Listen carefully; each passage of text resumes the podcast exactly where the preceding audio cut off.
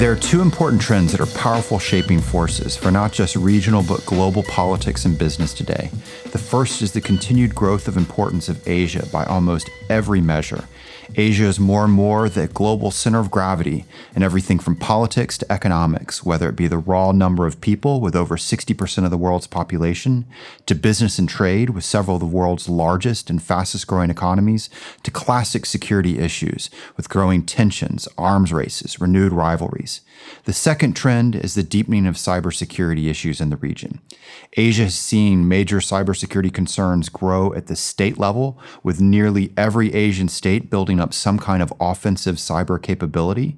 It's happening at the gray space level of espionage, where it crosses with the private sector, with several hubs of intellectual property theft campaigns in Asia. And finally, at the business level, where Asian companies are roughly 80% more likely to be breached, with the median time between a breach and its discovery 520 days.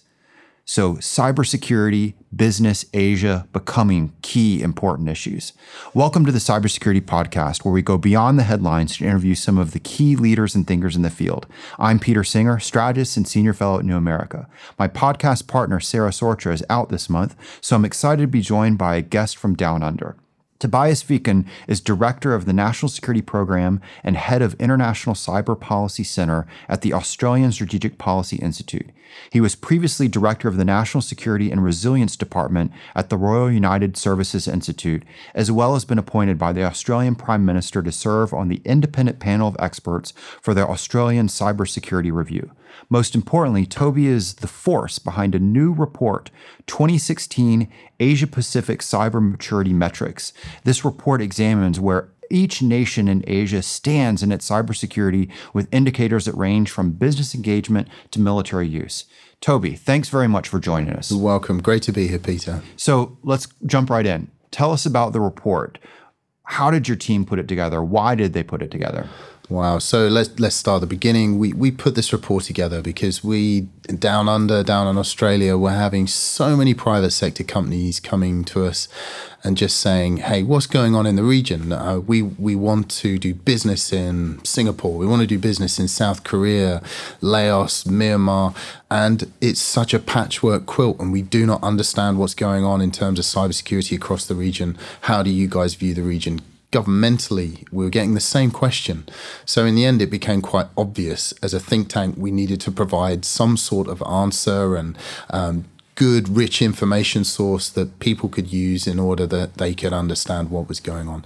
So, huge amount of work goes into this. To be frank, each year it's our main product. Uh, four staff working on it, researching tirelessly to get this report out. And and what does it offer people? Well, it gives them a, a quick snapshot of the region how well are countries developing their policy cycles in response to the threat? How well are their, their business communities getting themselves involved in the digital economy and taking advantage of all of those good opportunities you mentioned in your intro? What are the military doing in cyber? Difficult question to ask because so much information's hidden in, you know, dark secrets of different countries. But um, you know, from what we can find out, how a, a military is adapting, and then what, also what are, what are countries doing in terms of having that discussion. A lot of countries don't have the opportunity to you know have podcasts, have public discussions on cybersecurity issues, and you know as far as we're concerned, that's a discussion that needs to be happening more across the region. So you use the phrase uh, patchwork to describe what's going on in Asia. What's being done well in cybersecurity? What's being done poorly? Great question. What's being done well? Well, what's being done well is that the uh, firstly before the cybersecurity question, the connectivity rates are going up through the roof. Um, you know, you're still only talking about maybe a third of the regional population who are online, so that means that there's just what an opportunity for businesses, for individuals to become more connected, to have that freedom of expression, access to all sorts of resources online. That's fantastic. But um, what's being done badly is that the education piece isn't coming alongside that. And a lot of new emerging economies are making these leaps into highly connected society models, but without that degree of knowledge and cybersecurity being baked in at the ground level. And if they were, that would help create a far more robust or resilient digital economy and society um, at the outset, but we simply don't see that happening. What's being done well in other places, uh, perhaps in the more developed countries in the region, um, is the fact that countries are, this is a great Australian term, they're gripping the problem up. Um, they are looking at cybersecurity and how do they deliver that for the nation. They are creating centralized models of governance structures in order that they can deliver cybersecurity to businesses, to their societies. What are some examples of countries doing um, Let's look at Singapore. So, um, you know, about 18 months ago now, they came up with a cybersecurity master plan. It called for a new cyber authority to be established. And within 12 months, they'd already established that authority. They'd already harnessed cross agency support for that. Um, no mean feat. Okay, Singapore, tightly knit country, um, but still no mean feat. But they have a requirement. They have to do that because some of the decisions they're making around smart city development, um, the Internet of Things, they are making leaps forward um, that many countries would be envious of. So they have to make those developments. Similarly, Japan has broken down enormous numbers of uh, institutional boundaries between departments in order that they can respond rapidly to what is a very serious threat there. Not only based around the 2020 Olympic hosting, where they realize they're going to become an increasing focus of attacks from criminals and states, um, but also the public um, became fed up with some of the breaches that they saw, um, especially around uh, pension schemes. So you know, there's there's this push factor for them to do better. So we're seeing some great policy development um, in some areas, in the more developed areas, but at the other end of that scale. Um, we're seeing enormous numbers of people coming online in the region with little or no understanding of what cybersecurity would mean, and that that's a danger because it means that you know all these great opportunities that might exist could actually fall flat. So who's handling this poorly then? You know, you named good names. Are you willing to name, you know, bad names in yeah, this sure. No, I mean, and, and, you know, perhaps it's a bit unfair because some of these countries are at the beginning of their digital journey. But you look at countries like uh, Myanmar, Laos, Cambodia, um, they're really at the beginning stages of understanding what policy, what good policy should look like in this space. Their connectivity rates are in the single figures. I mean, a country like Cambodia, um, only 0.5 5% of the population actually have a fixed broadband connection. That's, you know, that's incomprehensible to most Americans who it's just everyone has one of these connections. That said, 42% of the population have a mobile phone internet connection. So it's not that people aren't in, are in uh, are entirely unconnected, but it begins to show you how um, nascent the discussion is in comparison to a country like Singapore, where the connectivity rates are you know 85% plus. But one of the things you've spoken about is how the countries that are at the start of this journey are making decisions now about what they do, how they structure, who they take aid from that could have consequences over the long term that could even be uh, essentially lock them into a certain cybersecurity approach. Absolutely. So let's look at the case study of Myanmar or Burma, depending on, on you know which which which name you use. Um, there's a country with a very distinct military history and background. The military had a very strong role in information control during those previous years the military actually still have a role in trying to deliver cybersecurity for that emerging economy. Um, so that could have a very distinct um, translation of how cybersecurity is delivered. And, and what we're concerned about is that that leads to overbearing policy, which is, you know, heavy on content control, um, is over highly regulated, and has a very government focus on what the internet looks like within that country countries around the region, the bigger players, the US, China, uh, and Australia as well, to a degree, are looking to influence those digital journeys. Um, but clearly, China has a huge amount of influence on those countries close to it, like Cambodia, Myanmar, and Laos. And they are influencing both at that policy level and also at that technological level through direct technological capacity building. Um, so there's clearly the danger, as far as I'm concerned, that the translation of Chinese policy could then be absorbed straight into countries like Laos, which means that they begin delivering um, an internet which is very state heavy and state controlled.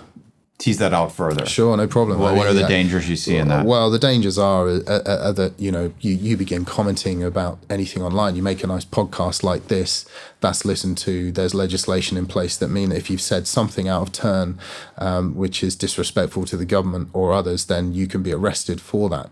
Um, you know, that's certainly not something. so the concern you have is more the freedom of speech, information control yes. versus uh, building in vulnerabilities, as an example. Um, that that that could also be an issue too. I mean, it also concerns me that if the state is too overbearing in terms of the interpretation of the internet, well, then that doesn't allow for all the the kind of startup communities begin to take hold of some of the freedoms that the internet enables. And we're seeing some amazing nascent startup communities in places like Vietnam, which are taking advantage of and uh, you know increasing freedoms online to be able to take advantage of you know disruptive business models.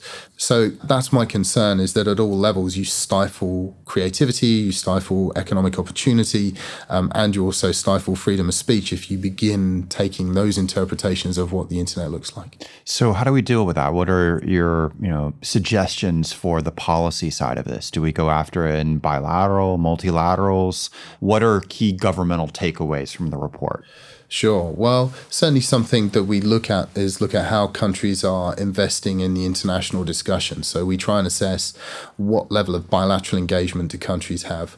Um, often that's most important between states that maybe rub up against each other in cyberspace um, so they can get a bit of a degree of commonality of understanding of their different positions. But also, it's very, very important that we have that um, multilateral discussion that takes place predominantly through uh, something called the ASEAN Regional Forum, uh, which is a grouping of uh, Southeast Asian states, mm-hmm. in, in trying to get to some sort of common understanding of what um, capacity building looks like, uh, what policy development looks like, and how nations can assist one another in that cycle. So, so we would score countries very highly if they had a high degree of bilateral engagement and were talking regularly about these issues. And secondly, they were investing in multilateral discussions too, because this is a subject that's for so long been hidden in the secrecy of intelligence agencies and militaries um, that you know both you and I, Peter, are going through this journey of trying to make it a far more public discussion. And a lot of this doesn't necessarily need to rest within you know closed circles. Okay, the capability always will, but the policy discussion needs to be outside of that because it involves the public so directly. Mm-hmm. So, you know, we rate countries very highly that are willing to engage in that uh, uh, that broader discussion um, and try and reach, you know, these these kind of mutually beneficial sweet spots in the discussion. Who's making the biggest shifts in the survey? I mean, you mentioned Singapore as someone that's implementing faster. Are there other nations that that jump out as rapidly changing in this space? Mm. Now, I don't, I don't mean simply in terms of um, gaining access, but in terms of developing their cybersecurity policy capacity, filling in the blanks, so to speak. Yeah, sure. I mean, overall, what we see is a, a slow incremental changes, to be honest, from different countries actually Australia, where, where you know me and my colleagues are from, we've made a, a, a, reasonable leap up the charts this year, and that's because finally, after six years of waiting, a, a new cybersecurity strategy's come out. I mean, it's still phenomenal that it took six years for that to happen in such a fast-moving space. But anyway, it's there, so we acknowledge that, and it moves up. Often, where you find the interesting changes, it's within looking at certain key areas of judgments that we make. So you know, it will come as no surprise, and we'll use it because everyone loves talking about North Korea because it's such a, a, strange state in many respects. You know, not surprising to anyone that we rate it so lowly in terms of its connectivity rates. But, you know, would it surprise people to know that North Korea rates easily within the top 10 of military, militarized states in terms of their application of offensive cyber capabilities. Well, you know, to you and I, it might not, but actually to broader members of the public, it might. Um, they they clearly are making huge advances in the, in that area, and that's worrying, especially with a state like North Korea, which doesn't that so actually put them in a, in a, weirdly um, uh, good cybersecurity position? I put that in quotation marks. If you have uh, strong offensive capability and low levels of um, linkage, it actually reduces your vulnerability. Does that put them in a very different position than the rest of Asia? I, you know what? I'm thinking back to uh, Richard Clarke's book, uh, The Cyber War, which, my God, when was that published? A few, few years back now. A great yarn when you read it. And, uh, you know, he, he talks about that same issue, exactly that. You know, they're in this great position. Well, y- yes and no. Yes, they are, because clearly they're having a disproportionate impact on South Korea. And having personally been up to Seoul just after the um, intrusion upon a nuclear energy facility up there, you could see the um, uh, the nervousness of South Korean policymakers. That said, you also saw in the wake of Sony how quickly their tiny internet structure was closed down. So yes, it puts them in a powerful position. I think the most worrying thing is is just the fact that they act without any impunity, and I know they do that in all sorts of other areas. But many modern countries are still trying to understand truly what kind of effect can they deliver. And they're, and they're fairly reticent to be delivering that kind of impact via cyber weapons. North korea they don't act with that restraint and that's deeply concerning because you just have this situation that could easily spiral so easily. And I know it could happen through a multitude of means, but they clearly see cyber means as just a, a really easy, effective way of delivering irritation and, uh, but potentially disproportionate impact on the South. This actually links to something that you've written on elsewhere, which is um, not just how to prevent breaches, but what to do in response.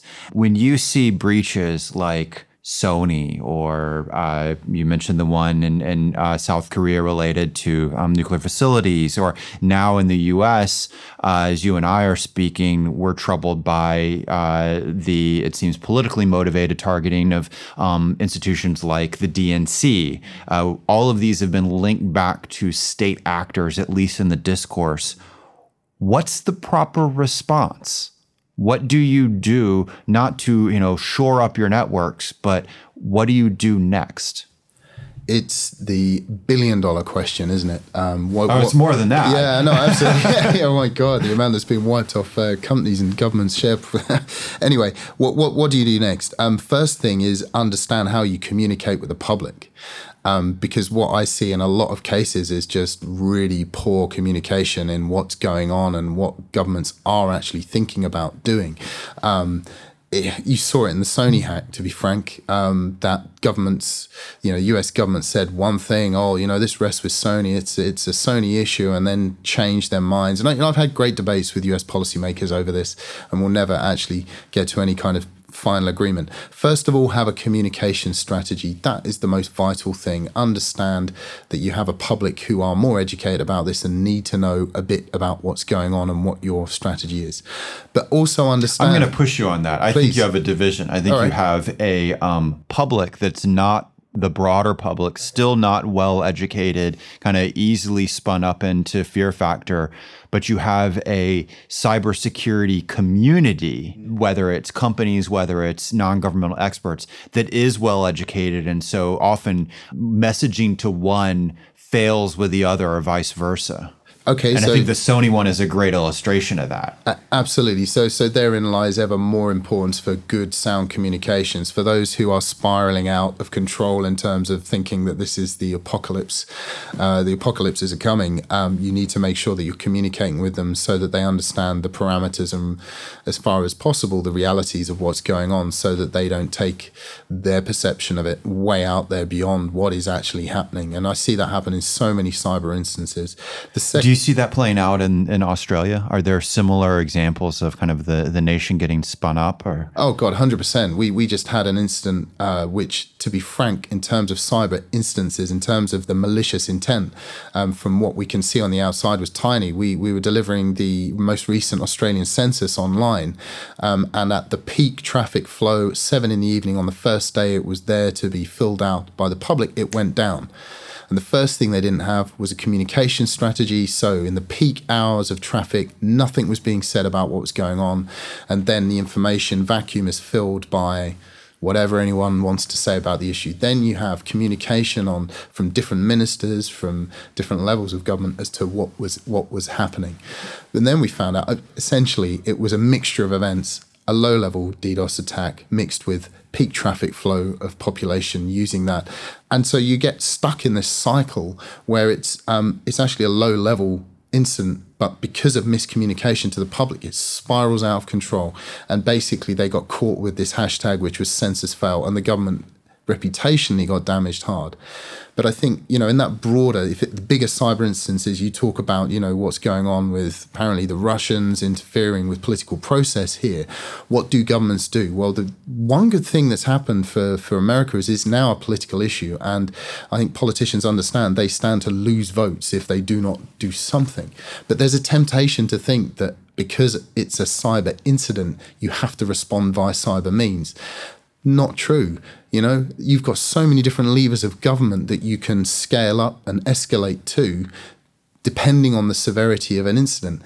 I think there's an assumption because it's delivered by cyber means you have to act quickly and that you know your response has to be instant. Actually the opposite is often true. It's mm-hmm. very important to stop reflect and think very carefully about what you're going to do before you do it because if you act too quickly you might be hitting the wrong person. Um, you might be taking a course of action which is completely um, counterproductive to what you're wanting to achieve. But I will say this what the Russians are doing right now if it turns out to be Russians, which I think we all assume, and Hillary definitely said that, um, has said that in the presidential debate debating process, there needs to be some kind of response because they're changing the game. They are changing the game in cyberspace in a way that requires a response, and I think a coordinated response from governments because they are just crossing boundaries that I didn't actually think I would see this soon. Mm.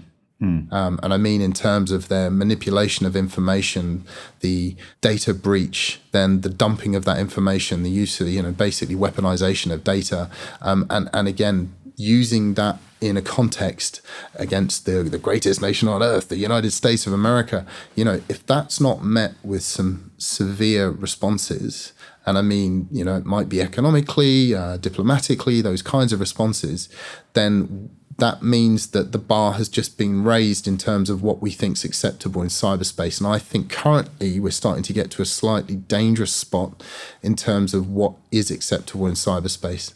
Um, and if we don't respond quite strongly, the Russians will keep pushing that higher. So you have touched on um, two of the boogeymen uh, in this space: North Korea. Uh, you just went into Russia.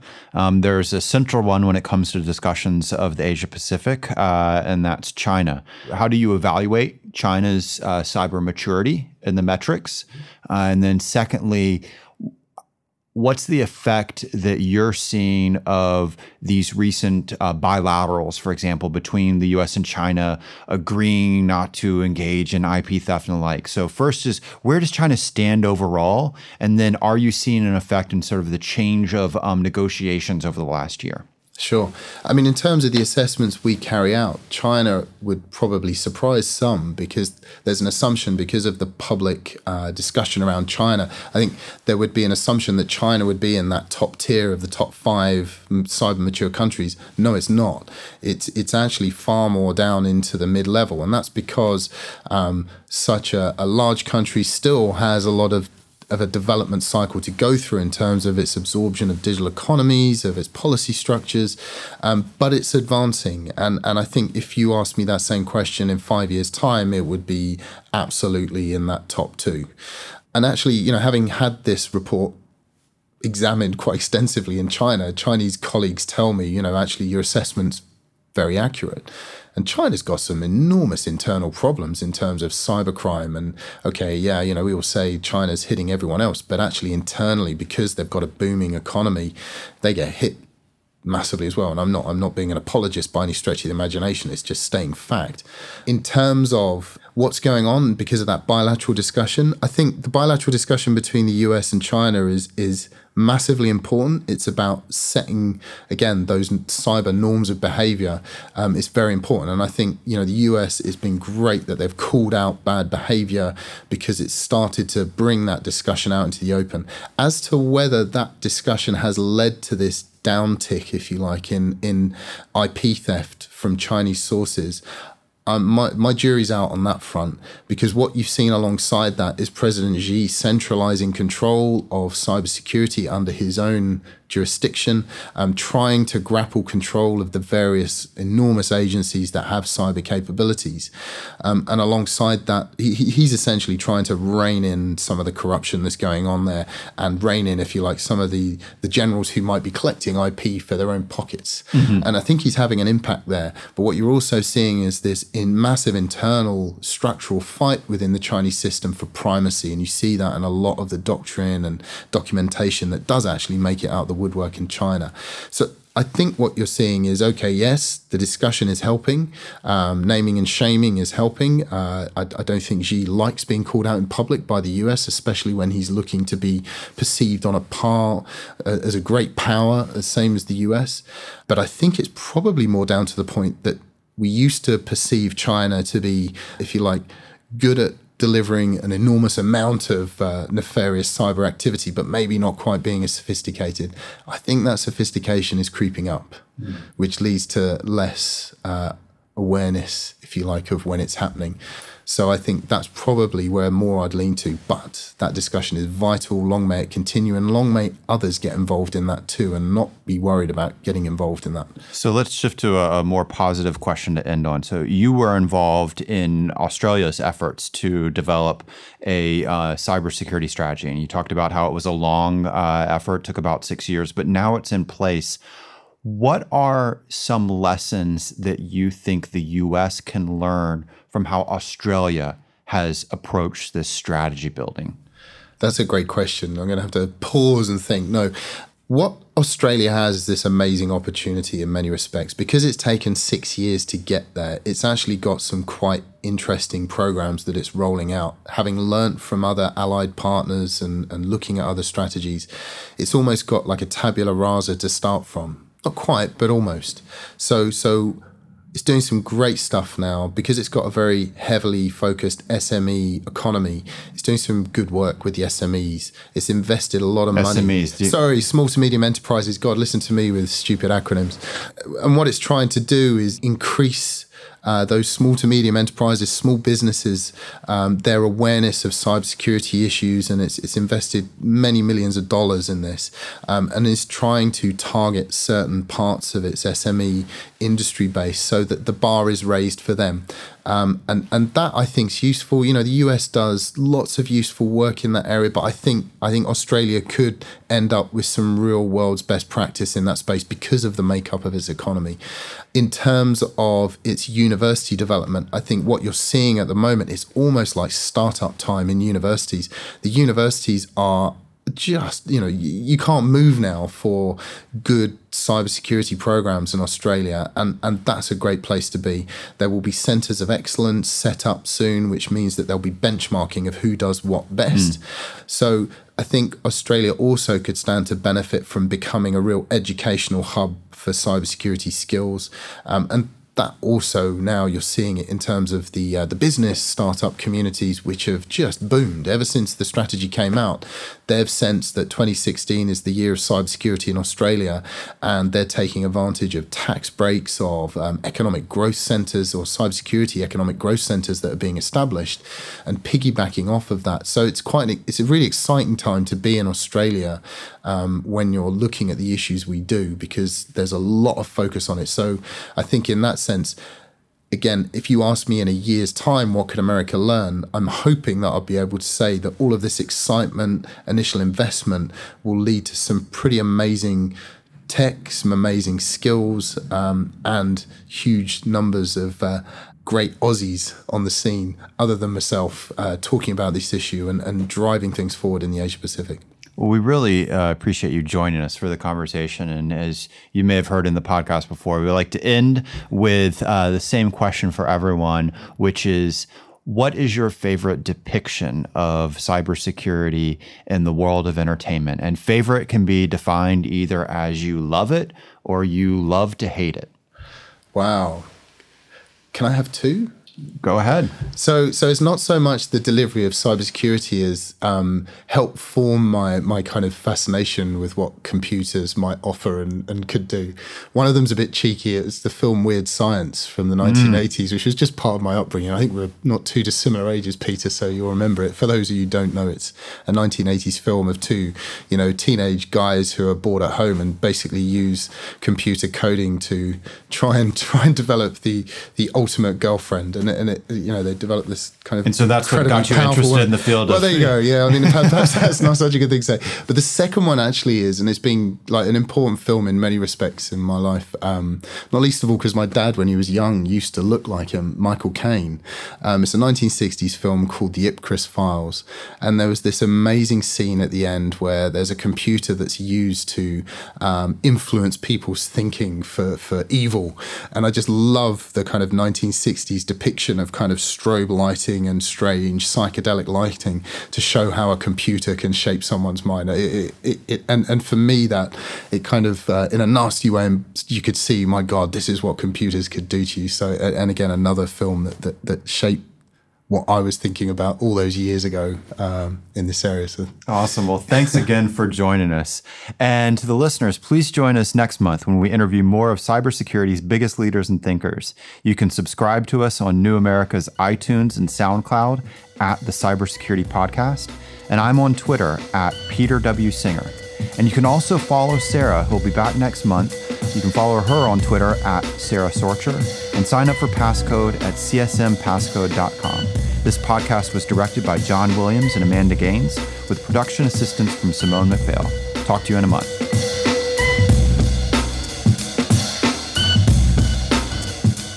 Thank you for listening to this podcast from New America and the Christian Science Monitor. This recording carries a Creative Commons 4.0 international license. Music thanks to MK2 for their songs, The Big Score, and Cold Killa. To learn more about Passcode by the Christian Science Monitor, please visit passcode.csmonitor.com. To learn more about New America, please visit newamerica.org.